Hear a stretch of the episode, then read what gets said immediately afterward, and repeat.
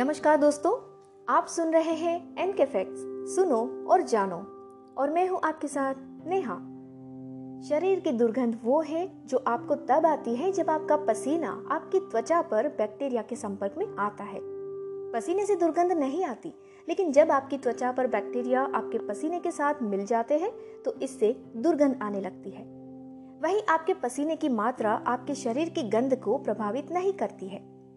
इसीलिए किसी व्यक्ति के शरीर से अप्रिय गंध तो आ सकती है, लेकिन पसीना नहीं आ सकता।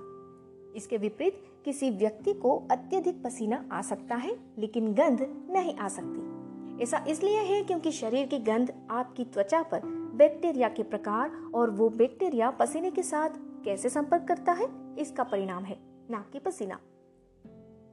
तो चलिए इसके बारे में अधिक जानकारी लेते हैं और समझते हैं कि आखिर किस वजह से व्यक्ति के पसीने में दुर्गंध आनी शुरू होती है।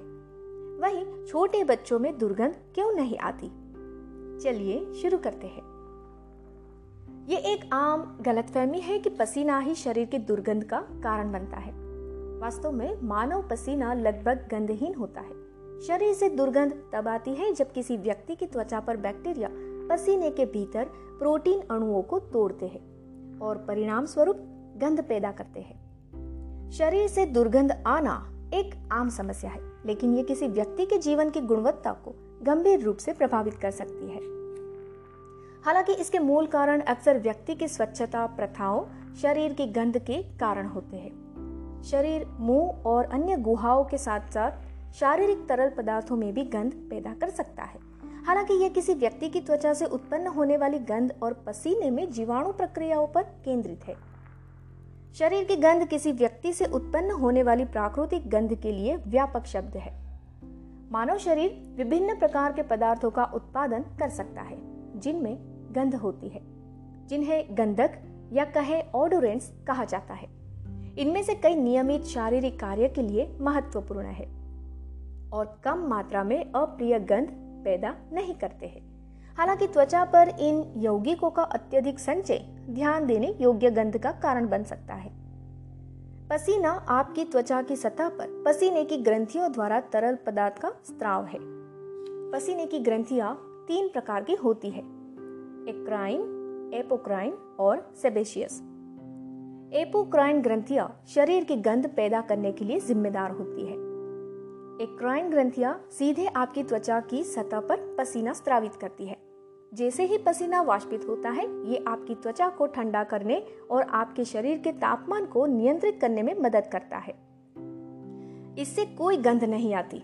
जब शारीरिक परिश्रम या गर्मी के कारण आपके शरीर का तापमान बढ़ जाता है तो आपकी त्वचा से पसीने का वाष्पीकरण एक ठंडा प्रभाव पैदा करता है। एक्राइन ग्रंथियाँ आपके शरीर के अधिकांश हिस्से को कवर करती है, जिसमें हथेलियाँ और तलवे भी शामिल है।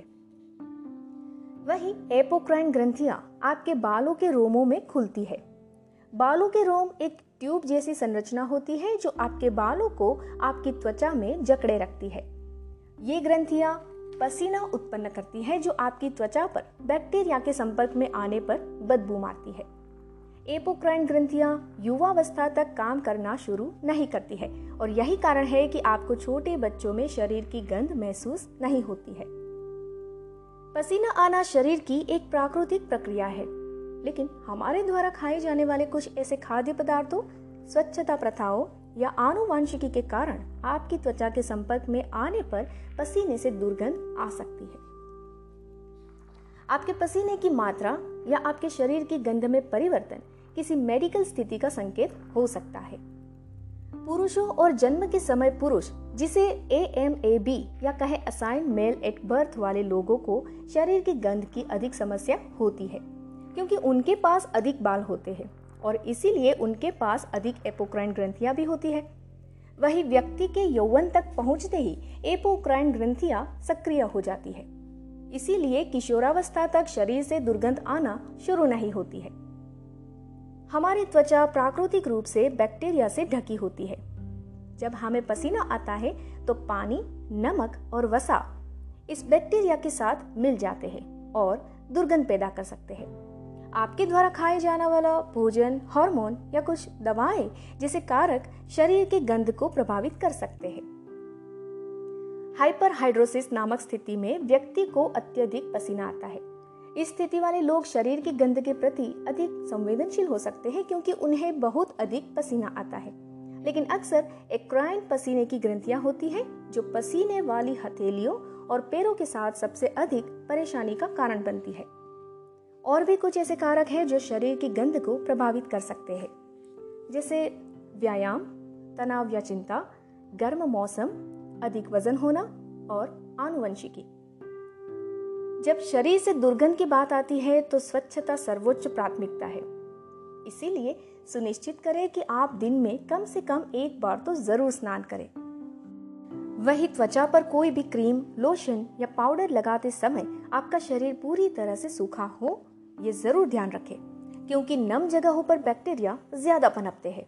और लीनन तथा सूती कपड़े पहने, क्योंकि इन कपड़ों में ये पसीने और बैक्टीरिया के निर्माण को और भी रोकेगा। इसी के साथ कोई अच्छा उत्पाद का डिओड्रेंट या परफ्यूम लगाएँ। आशा करते हैं आपको हमारा ऑडियो अच्छा लगा होगा। अगर अच्छा लगे तो अपने दोस्तों के साथ ज़्यादा से ज़्यादा शेयर ज़रूर कीजिएगा। साथ ही हमें रेटिंग देना बिल्कुल भी मत भूले। ऑडियो सुनने के लिए धन्यवाद। मिलते हैं आपसे अगले एपिसोड में।